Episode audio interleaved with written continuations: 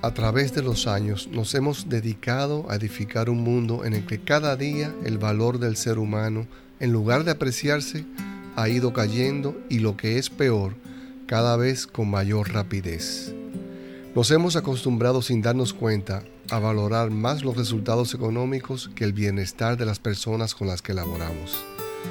Estamos más pendientes de encontrar al culpable de los errores que de las razones que motivaron sus ocurrencias.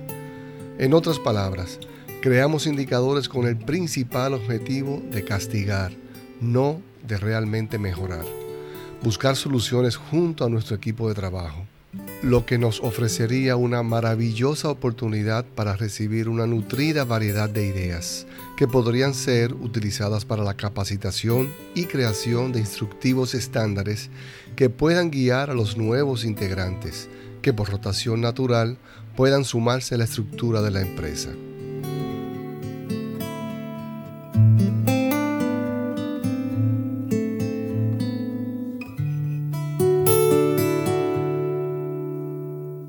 Soy consciente de que no les estoy ofreciendo nada nuevo, sino que únicamente les estoy recordando valiosas recomendaciones que de seguro han recibido en el pasado repetidas veces y de diferentes fuentes, pero a las que han hecho caso omiso por buscar la manera más rápida y aparentemente más conveniente o porque simplemente las han olvidado poner en práctica y aprovechar así sus maravillosos aportes. Se ha demostrado de diversas maneras que cuando trabajamos juntos y nos enfocamos en un mismo objetivo, todo fluye mejor y los resultados, además de conseguirse, son mucho más duraderos. Les exhorto a aprovechar la diversidad con la que cuentan en sus equipos de trabajo, procurando siempre el bien común y la construcción de un ambiente que promueva la creatividad y la colaboración.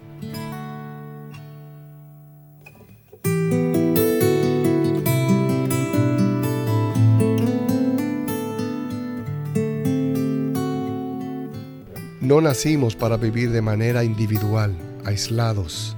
Nacimos para vivir en comunidad, para apoyarnos y ayudarnos unos a otros, valiéndonos de los dones recibidos, aprovechando el poder del complemento que estos dones nos ofrecen.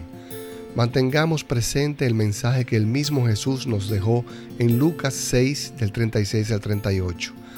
Sed compasivos como vuestro Padre es compasivo. No juzguéis y no seréis juzgados. No condenéis y no seréis condenados. Perdonad y seréis perdonados. Dad y se os dará. Una medida buena, apretada, remecida, rebosante pondrán en el alda de vuestros vestidos, porque con la medida con que midáis, se os medirá.